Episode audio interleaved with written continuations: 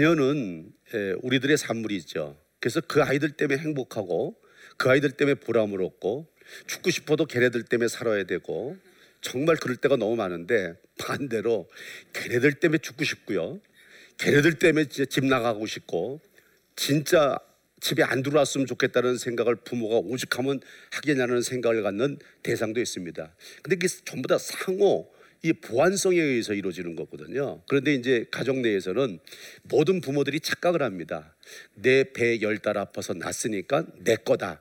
그리고 내가 늘 하는 것은 얘네들을 위해서 헌신하고 양보하고 배려했던 것들만 생각하지 얘네들이 원하는 방법이 아닌 것을 내가 강압적으로 하면서 얘들에게 상처를 줬던 것을 기억하는 부모는 거의 없어요. 그래서 이 아이들의 반항심은요, 태어나는 순간부터 달라져요. 이 아이는요, 정자와 난자가 만나면 이 생명체가 시작되는 이 14일 이후부터 얘들이 느낌을 갖기 시작하거든요. 그러니까 엄마가 임신을 했는지 안 했는지도 모를 정도부터 이때부터 이 뱃속에서 생명체가 감각적인 느낌을 갖고 살아간다는 것이죠. 특히 엄마의 감정의 기복에 의해서 이 아이들도 천국과 지옥을 늘 왔다 갔다 합니다. 엄마의 심장 박동 소리가 아주 평안하게 들릴 때는 기쁨으로 살아갈 수 있겠지만 주변 환경에 의해서 아버지하고 갈등을 일으킨다든가 외적인 위협을 느낄 수 있는 과정들이 이렇게 되면 이 아이들이 딱 움츠려 가지고 꼼짝도 안 하는 이유가 바로 그거죠. 바로 이런 생명체를 몸속에 넣고 이제 점점 성장을 시켜가면서 때가 돼서 딱 태어나는 순간 어때요? 이 아이들에게 또 하나의 위기가 오죠. 태어나는 순간 엄마 뱃속에 있을 때는 마음대로 먹고 싸고 자고 싶으면 자고 눕고 이러다가 태어나는 순간 제일 먼저 밥줄을 딱 잘라버린단 말이에요. 그러니까 생명의 위협을 느끼는 거죠. 가장 큰 게 밥줄 잘리는 거죠.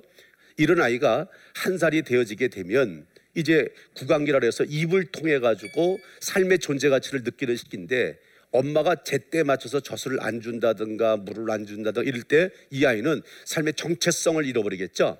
두 번째 두 살이 되게 되면은 학문기라 해가지고 이제 잘 먹었으니까 배설도 잘 해야 돼요. 그걸로 삶의 존재를 느낀단 말이죠. 내가 살아있음을 그때 느끼거든요. 세 살 되게 되면 이제 성에 대한 정체성이 시작이 되죠. 요때가 굉장히 중요해요. 성인 됐을 때 가장 큰 영향력을 받을 수 있는 게 이때 나타나요. 엄마로부터 여성성, 아버지로부터 남성성, 아니머스를 구분 아, 공급받는 남성에게 아버지로부터 어떤 영향력을 받느냐? 또 아니무라는 여성 에너지를 공급받을 엄마로부터 어떤 것을 공급받느냐에 따라서 이 아이의 인생의 미래가 성향이 성품이 성깔이 다 달라지는 거예요. 그래서 이때 되면 이제 어, 첫사랑을 느끼면서 남자를 딸 같으면 이제 남자를 사랑하겠죠. 첫 남자가 누구예요? 아빠죠. 근데 아빠를 너무 좋아하고 아빠도 너, 나를 너무 사랑하고 둘만 살았으면 좋겠는데 옆에 여우처럼 이쁜 여자가 아버지의 사랑을 독차지하고 뺏어가는 모습을 보고 어떻게 하면은 우리 사랑하는 남자한테 사랑을 뺏기지 않고 저 여자가 사랑을 받는 이유가 뭘까 눈여겨 보다가 두세 살 되면 엄마 화장할 때 옆에서 막 꼰지 바르고 막 이거 하는 이유가 바로 그 이유예요. 남자도 똑같습니다. 첫사랑이 엄마죠. 엄마의 사랑을 독차지하고 싶은데 그 누군가가 또 멋진 남자가 엄마의 사랑을 뺏어가. 도대체 어떻게 하길래 우리 엄마의 사랑을 뺏어갈까 싶은 생각에 가만히 유심히 보니까 오 남자다워. 멋있어. 목소리도 없고. 그때부터 이제 아버지를 닮아가려고 하는 거죠. 이게 이제 세 살 때 증후에서 나타나는 증상인데 그다음에 이제 네 살 되면 잠복기가 되어져 가면서 일단 이게 이제 수면 아래로 가라앉아요. 유아기의 과정을 통해서. 그러다가 엄마 뱃속에 있을 때라든가 태어난 이후에 이상 증후를 배우고 아픔의 상처를 겪어냈던 건 여러분 많이 들어보셨죠? ADHD 주의력 결핍 과잉 행동 장애라는 정신과적인 질병이 나타납니다. 그이 아이들이 내면의 이제 이 분노 분출이 그때부터 시작이 돼요. 자기가 원하는 대로 해야 돼요. 자기가 원하는 대로 못 살아요. 마트 같은 가서 사달라는 거 안 사주면 막 땡깡부리고 들어 눕고요. 집어 던지고요. 동생 밟고요. 엄마 안 볼 때 때리고요. 별짓 다 합니다. 근데 문제는 말이에요. 이걸 엄마 아버지들이 전혀 감지를 못한다는 거예요. 저놈의 시기 못됐어. 그러면 안 되지. 야단만 친다는 거예요. 그 아이가 왜 그렇게 됐는지를 모르는 거죠. 부모와 자녀의 관계 형성은요. 엄마 아버지와의 자식 간의 관계 묘사에서 이루어지는 거예요. 근데 엄마 아버지는 자기 먹고 살길 바쁘고 아이 키우다 보니까 아이의 입장에서 생각해 볼 겨를이 별로 없다는 거죠. 그 성인이 된다면 어휴 저걸 내가 왜 낳았을까? 어? 저거 저건 왼수야 왼수라는 말을 사는 이유도 바로 그거죠. 그래서 이 아이들이 ADHD 증후군이 끝나면 끝나느냐? 해결이 안 되잖아요. 그대로 이어가요. 어제요? 사춘기 때 나타나요. 여러분 사춘기가 몇 살부터 몇 살인지 아세요? 사춘기는 평생에 세 번 옵니다. 아홉 살부터 열세 살까지가 제1의 사춘기고요. 제2의 사춘기는 열네 살부터 열일곱 살까지. 그러면 이제 다 끝날 것 같죠? 아니요. 18살 때부터 21살까지 제3의 사춘기라는데 대학교를 졸업하고 났는데도 애가 ADHD 증후군을 특별히 많이 갖고 있는 애들은 생활의 변화가 없어요. 컸는데 몸은 엄마보다 더 커, 아버지보다 더 커. 근데 생각하는 구도는 이 유치원 애들하고 똑같은 자기중심적이고 이기적이고 자기밖에 모르고 자기 생각대로 안 되고 그럼 어떻게 될까요? 그러면 골방으로 들어가요. 자기 방으로 들어가요. 거기 가서 유일하게 할 수 있는 게 뭐냐면 엄마 말 안 들어줘 학교에서도 나를 괴롭히는 사람 많고 나를 도와주는 사람이 없으니까 뭐래요? 인터넷 앞에 들어가서 자기 마음대로 할 수 있는 건 이 사이버의 세계밖에 없어. 이거를 식고 식기꼬물이라 그래요. 은둔형 외톨이라 그러는데 지금 대한민국에 200만 명이 넘는 아이들이 이 질병에 걸려 있다고 보시면 돼요. 방에 들어가서 심한 아이들은요 안 나옵니다. 여기서 끝나는 게 아니라 여기서 심한 아이들은 정신적인 장애를 갖기 시작해요. 그래서 불특정 다수를 대상으로 해서 아픔을 주고 고통을 주고 피해를 주는 사이코패스가 될 수도 있고요. 기가 막힌 머리를 써가면서 상대방에게 자기 유익을 구하기 위해서 상대방이 아프든지 말든지 피해를 보든지 말든지 자기 유익만 구하는 특별한 성향. 바로 요즘의 경제계에 또 이렇게 많이 출세한 사람들에게서 많이 볼 수 있는 특별한 성향이에요.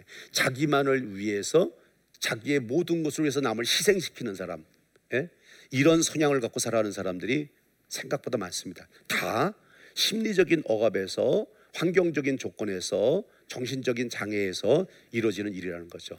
그럼 이런 것들이 가장 이제 나타나는 시기가 어렸을 때 쭉 나타나지만 특히 이제 제1의 사춘기가 되고 이때쯤 되면은 심각해져요. 어느 가정의 아이를 상담을 해봤는데요. 이 아이의 상담은 성인이 된 다음에 내가 그를 만나 보니까 굉장히 번듯해요. 어떻게 번듯하면 박사님이에요. 훌륭한 박사님이에요. 덕망 있고 인정받는 대기업의 중견 간부로 일할 수 있는 아주 훌륭한 박사님인데 아 이분은 타협이 없어. 다른 사람하고 절대 타협이 없어요. 그러니까 뭐 외부에서 거래처에서 오는 사람, 같이 근무하는 사람 직원 FM이 아니면 절대 수용을 안 해줘요. 그래서 모거래처에서 노신사가 와서 뭘 좀 부탁하려고 이렇게 머리를 수그리고 있는데도 불구하고 그 사람의 갖고 온 서류를 갖다 그냥 사무실에다 뿌리고 똑바로 해오라 그랬지. 누가 인사하라 그랬냐고. 어? 이렇게 소리를 해오면서 나보러 봐달라면 나 죽으라는 얘기냐고. 소리를 고래고래 지르고 뿐만 아니에요. 그 남편을 고발한 사람이 누구냐면 아내인데 그가 이제 상담을 요청을 한 거예요. 어린 시절의 문제 때문에. 그러니까 남편은 외적으로 보면 굉장히 인텔리젠트해요 연봉도 많고 사회적인 직위도 높고 또뭐 예, 그런 위치의 사람인데 아닌 거예요. 그래서 그분을 이제 좀 만나서 좀 치유해 달라고 부탁을 해서 그분의 어린 시절을 돌아가 봤더니 동생으로부터 비교를 당하는 그 아픔의 상처가 이렇게 만들었어요. 이 사람이 공부를 잘하는데 동생은 공부를 더 잘해. 얘가 반에서 1등하면 얘는 전교에서 1, 2등을 해. 죽기 살기로 쫓아가서 전교 한 5등 정도 잘하는 거잖아 공부. 그렇죠? 그런데 공부를 잘했는데 불구하고 방학 때만 되면 집에 가기 싫은 거야. 아버지가 자기 거하고 자기 동생 거 그 성적표를 다 받아놓고 늘 보면서 아이고 이 지질이 못한 놈 동생만도 못한다가 나가 죽어라 그러고 그 성적표 집어 던지고 예? 여러분 같으면 여러분 자녀가 만약에 전교 5등 하면 어떻게 될까? 중국집 가서 짜장면 사줘야 되는 거 아니에요? 근데 이제 아버지가 그렇게 비유하면서 이렇게 학대를 거야. 눈물을 흘리면서 마음속에 있는 게 뭐냐. 그때 그 마음속에 토설하는 내용을 보니까 내가 크기만 해봐라. 우리 아버지를 가만두지 않을 것이다. 이런 마음속에 응어리를 안고 이제 성장이 된 거예요. 이 아픔을 갖고 있는 것을 누가 알겠어요? 표현하겠어요? 안 하죠. 못 하죠. 그런데 결국은 성인이 되면서부터 나에게 힘을 과시할 수 있는 대상만 보면 그러니까 어렸을 때 몸이 작고 아버지나 엄마의 힘의 억압에 의해서 성장이 되어질 때는 어쩔 수가 없어. 근데 몸이 커서 이제 아버지를 힘으로도 밀어낼 수 있는 장도가 되면은 이제는 안 참는다는 거죠. 그 이전에 벌써 사춘기가 되면은 어떤 일들이 벌어져요? 그 심어졌던 것들이 그대로 나타나서 엄마에게 말대답, 아버지에게 말대답, 아니면 대항하고 그러니까 생각의 구도가 원초적으로 당신하고 나하고는 틀려요라는 것을 마음속에 품고 있다 보니까 어떤 내용의 이야기라도 합일점을 찾을 수가 없는 거예요. 맞는 얘기를 해줘도 맞고 싶지 않아요, 애들은. 맞는 얘기를 해도 맞다고 인정하고 싶지 않은 거예요. 왜요? 지금 나는 당신을 받아들일 마음의 준비가 안 됐다는 거예요. 왜? 나는 나를 너무 힘들게 했던 아버지, 나를 힘들게 했던 어머니, 그들과 난 연합하고 싶다. 하나가 되고 싶지 않다는 생각을 마음속에 심고 있기 때문에 점점점 더 어려워지는 삶을 살 수밖에 없는 것이죠. 결국 뭐예요? 자기 자식에 대한 것은 여러분 잘 생각하셔야 돼요. 자녀를 여러분이 이쁘고 사랑스럽고 내 새끼니까 이뻐할 수도 있겠지만 때로는 정말 내 새끼면서도 싫어하는 마음이 있을까 없을까? 함부로 키울 때가 있을까 없을까요? 하나님 거거든요. 내 게 아니거든요. 하나님 주신 기업이잖아요. 그런 맡겨진 대로 이 아이들을 잘 품고 나가야 되는데 이게 안 되는 거죠. 이게 안 되다 보니까 부모와 자녀 간의 관계 묘사가 안 되어질 수밖에 없다는 것이죠. 이런 인해서 성경의 가르침대로 창세기 2장 24절 말씀 보면 이제 부모를 떠나서 젊은이가 아름다운 하모니를 이룰 수 있는 연합이 되어지는 게 하나님의 뜻인데 이걸 거꾸로 또 못하는 사람도 있어요.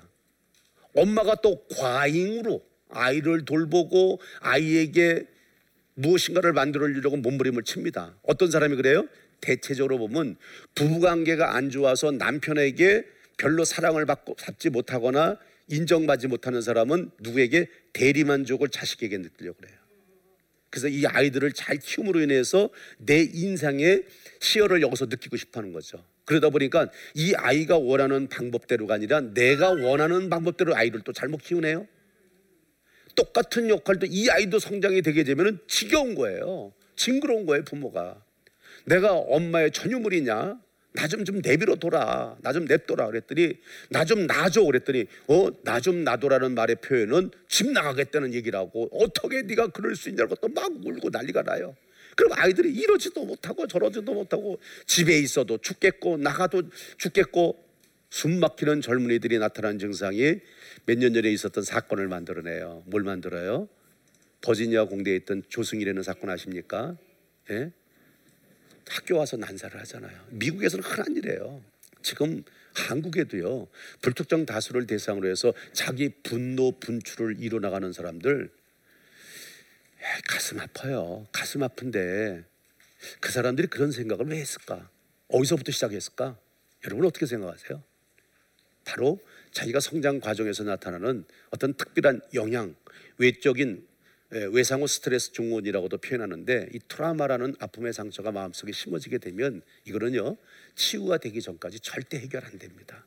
그래서 많은 사람들이 이걸 마음속에 품고 있게 되면은 이상 증후를 나타나는데 특별히 이 중 이 사춘기 때 나타나는 이 아이들의 성장 발육에 대한 아주 미, 고밀도로 신경을 써야 될 것이 그때 아이를 어떻게 품고 가느냐에 따라서 성인이 됐던 여러분들의 지금 성향, 성품, 성깔이 그때 80%가 구성된 거예요. 지금 여러분이 여러분의 성격을 리드할 수 있는 것은 한 1, 20%밖에 안 돼요. 여러분이 자, 자주우지할 수 있는 여러분의 성품, 여러분의 개성은 1, 20%밖에 안 된단 말이에요. 이미 그 과거에 타이에 의해서 주로 이제 부모겠죠. 타이에 의해서 구성된 자 존재감이 나를 7, 80% 이상 구성을 시켰다는 거죠. 그래서 이런 성장 과정의 아이들에게 문제가 있는 것을 부모가 캐치를 못하게 되면 결국은 갈등이 일어날 수밖에 없죠. 여러분 한번 물어볼까요? 애가 잘못되면 속상하시죠? 왜 속상할까요? 1번 아이의 미래가 밝지 않아질 수 있기 때문에 걱정이 돼서 속상하다. 2번 저거 잘못되면 나 피곤하게 만드니까 저거 잘못되는 것 때문에 속상하다. 1번, 2번 어느 쪽이 더 많을 것 같아요? 1번이라고 얘기하시는 분은 다시 한번 잘 생각해 보세요. 여기다 손을 얹고. 예? 일단 대다수의 부모들이 보면 자식이 잘못되면 내가 귀찮아요. 자식이 잘못되면 내가 피곤해. 그래서 진짜 사랑으로 잘 돼야 된다는 생각도 물론 있으시겠지요. 예, 여기 있는 분들은 그런 분들이라고 생각합니다. 근데 그렇지 않은 부모들이 많아요. 그래서 의무적으로 사명적으로 그 아이들을 돌보면서 아이들에게 상처 주는 부모들이 많다는 거죠. 여러분들이 자녀를 보면서 잘못된 모습을 보면은 그 아이들에게 잘못된 모습에 대해서 알려줘야 될 필요가 있을까 없을까? 훈계를 해야 되잖아요. 중요한 게 있습니다. 언제 훈계를 해야 될까요? 아침에 해야 될까요? 점심 때 할까요? 저녁 때 할까요? 아니요. 때를 잘 보셔야 돼요. 이 때는 어느 때냐면 그 아이가 내 말을 받아들일 수 있는 심리적인 상태가 되어졌을 때 얘기를 해야 돼요. 내가 급하다 그래서 지금 이놈 시키 그냥 버르장머리 이 도둑놈 이 가만 놔두면 안 되지 이러고 해서 될 일이 아니라는 거죠. 이 아이가 잔소리라는 것은요 사람을 바꿔야 실효성이 있는 거야. 상대분 바뀌지 않는데 계속 말만 하니까 잔소리가 돼버리는 거예요. 여러분들이 말을 한마디 딱 던지면 그 아이들이 말을 수용할 수 있는 심리적인 상태를 좀 보시라는 거죠. 어떨 때 얘기를 해야 이 아이가 내 말을 들어줄까? 나하고 좀 공감대가 될까? 상황을 좀 보라는 거죠. 친구하고 싸웠어요. 예, 뭐 때문에 속상해요. 또 뭐 뭐 성적 때문에 문제예요. 공부가 나는데 이러고 짜증나 있는데 가서 얘기를 해요. 그렇게 싸움 나고 애집 나가는 거예요. 그래서 제일 중요한 게 뭐냐면 이 아이의 심리적인 상태가 어느 상태인가를 바라보는 거예요. 얼마큼 기다릴 수 있느냐? 1주도, 2주도, 3주도, 한 달도. 그러면 여러분 어떻게 해요? 속이 터져 죽을 것 같아요? 그래도 여러분이 죽는 게 낫지 애 죽는 것보다. 참으세요. 두 번째, 어디서 얘기할 거냐? 성질 난다고 지금 있는 그 자리에서 가족들 다 있고 뭐 있는 데서 얘기를 하느냐? 아니라는 거예요. 이 아이가 나하고 교감을 나눌 수 있는 장소가 어딜까? 어디가 가장 좋을까를 생각을 하셔야 돼요.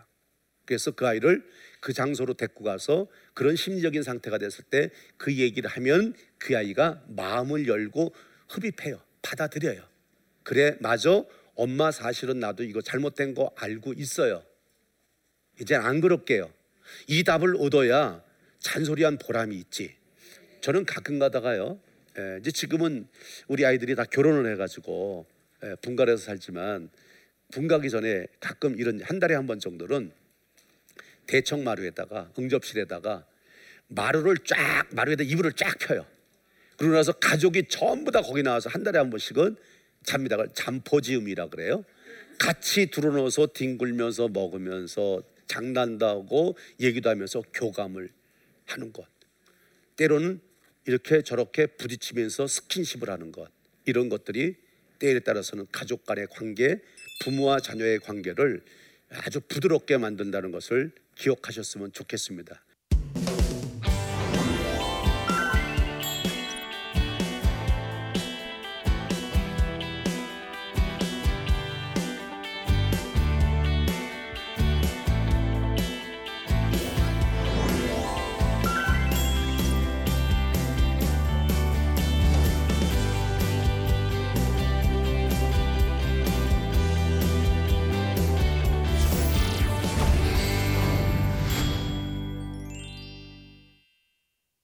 네, 이 시간에는 제 강의를 듣고 질문 주신 분이 있어서 그 질문을 통해서 한번 우리가 함께 해답을 한번 찾아보도록 하겠습니다. 저는 부모님의 이혼으로 엄마와 살아왔습니다. 저에게 기대가 크신 엄마 때문에 늘 어깨가 무거웠지만 어느 정도 저도 부흥해 왔다고 생각해요. 그런데 제 결혼에 대해 너무 부정적이어서 요즘 갈등을 겪고 있습니다. 어쩌면 좋겠습니까? 주어가 엄마의 이혼이네요. 예, 엄마가 이혼을 하게 되면 이 아이들 그러니까 이혼 전부터 이 부모는 자식에 대한 어떤 대리만족성에 대한 어떤 대치물로 생각하는 예가 많거든요. 그러니까 저렇게 관심을 많이 가졌다는 건 그동안 아이에게도 잘했다는 얘기예요. 거기에 보상 심리가 생각되겠죠. 그래서 내가 이렇게 잘했으니까 너희들도 나한테 잘해야 되지 않냐? 너는 엄마 말을 꼭 들어야 되지 않냐? 라고 이제 사사건건 이렇게 이제 개입을 하는 것이 문제가 되겠죠. 근데 또 실리적으로는 엄마가 그만큼 공허하다는 얘기예요. 때에 따라서는 이제 결혼하는 부분에 대해서도 내 직성에 안 풀리면은 내가 여태까지 노력했던 것이 다 수포로 돌아간다. 쉽게 얘기하면 건전 못 건진다 뭐 이럴 수도 있어요. 이게 그런 부분을 안심시키고 엄마와 연합이 되는 것. 근데 제가 이제 부모들이 그 결혼한 이후에 배우자 선택에 대한 문제가 됐을 때 그 갈등을 보면은요 해결 방법이 딱 이거더라고요. 청소년기 때부터 그 배우자에 대한 대상의 대화를 부모하고 많이 나누세요. 그러면 이제 예를 들어서 엄마하고 딸하고 이제 얘기를 많이 하잖아요. 그럼 이 딸이 남자를 선택할 때 자기 모르게 자기도 모르게 엄마하고 얘기했던 것이 머릿속에 습득이 돼 있어 가지고 남자를 선택할 때 자기도 모르게 그런 남자를 선택해요. 그럼 선택해가지고 오면은 엄마 마음에 들까 안 들까요? 들잖아요. 딸도 마찬가지고 아들도 마찬가지입니다. 이런 관계를 통해서 부모가 싫어하는 대상하고 결혼할 수 있는 일들을 피할 수 있는 것 자녀들도 힘들어요. 부모 맞추려면 그러니까 부모 입장에서 미리 미리 그 대화를 많이 해주다 보면 각인이 돼 버리거든요. 이상관이 달라져 버려요. 그래서 해결하면 좋을 것 같아요. 네. 자, 한 가지 더 예를 볼까요? 저희 집엔 40살이 넘은 아들이 있습니다. 대체 결혼할 생각을 안 하네요. 남 얘기인 줄 알았지 제 아들이 이럴 거라고는 상상도 못했습니다. 며느리와 손주를 봐야 될 나이에 나이 든 아들 챙기는 일이 너무나 힘들어요. 요즘 세상이 세태가 그렇습니다. 뭐 저출산은 이루 말할 것도 없고요. 결혼들이 자꾸 늦어지잖아요. 결혼을 요즘에는 뭐 30대 중반, 40대, 40대 넘어 사는 사람들도 많아요. 그러니까 저 부모들은 속이 타죠. 왜요? 빨리 결혼해서 안정된 가정을 좀 이뤘으면 엄마의 짐을 좀 덜어줄 것 같은데. 그리고 이제 나이가 들면은 손주 보는 재미가 너무너무 솔솔하거든요.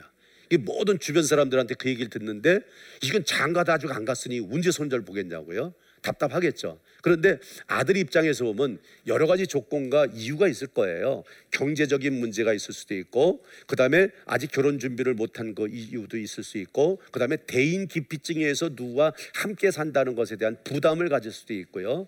어떤 이유야 뭐 여러 가지가 이유가 있겠지만 저런 입장에서는 엄마 입장에서 아들하고 진솔한 대화가 좀 필요하겠죠. 무엇이 문제가 되는지 그리고 이 아이를 좀 이해해 주려고 노력을 하고 결혼하는데 부족하고 모자랐고 좀 준비돼야 될 일이 있다면 그 부분을 엄마가 좀 일정 부분을 도와주거나 채워주면 이 아들이 결혼을 할 마음을 다시 가질 수도 있겠죠. 예, 그런 식으로 풀어나간다면은 이 아이가 예, 속히 결혼할 수 있는 좋은 대상을 만날 수 있을 거라 생각이 됩니다. 동사를 지으면은 예, 추수를 해야 되지 않겠습니까? 이 아이면 좋은 열매를 맺어야죠. 그 인생의 삶의 추수는 봐서 이제 자식에 의해서 이제 결발음이 되는데 이제는요 때에 따라서는 자녀들에게 엄마 부모님의 생각의 구도에 맞지 않는 영역이라 할지라도 때에 따라서는 좀 속아 주세요. 좀 넘어가 주세요. 이 속아 주기가 제일 안 되는 것 같아요.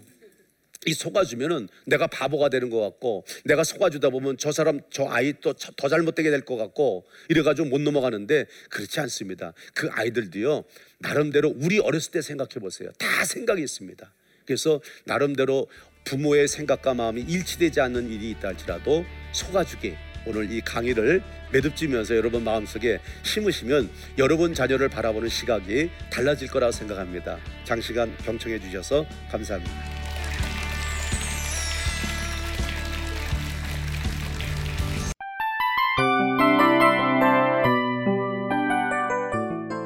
이 프로그램은 청취자 여러분의 소중한 후원으로 제작됩니다.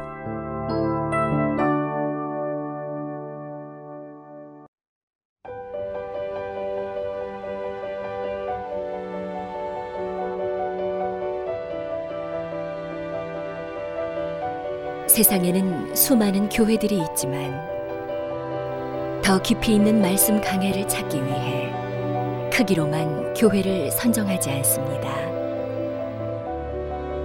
보다 좋은 영적 콘텐츠를 더 많이 나누기 위해 방송비를 받지 않습니다.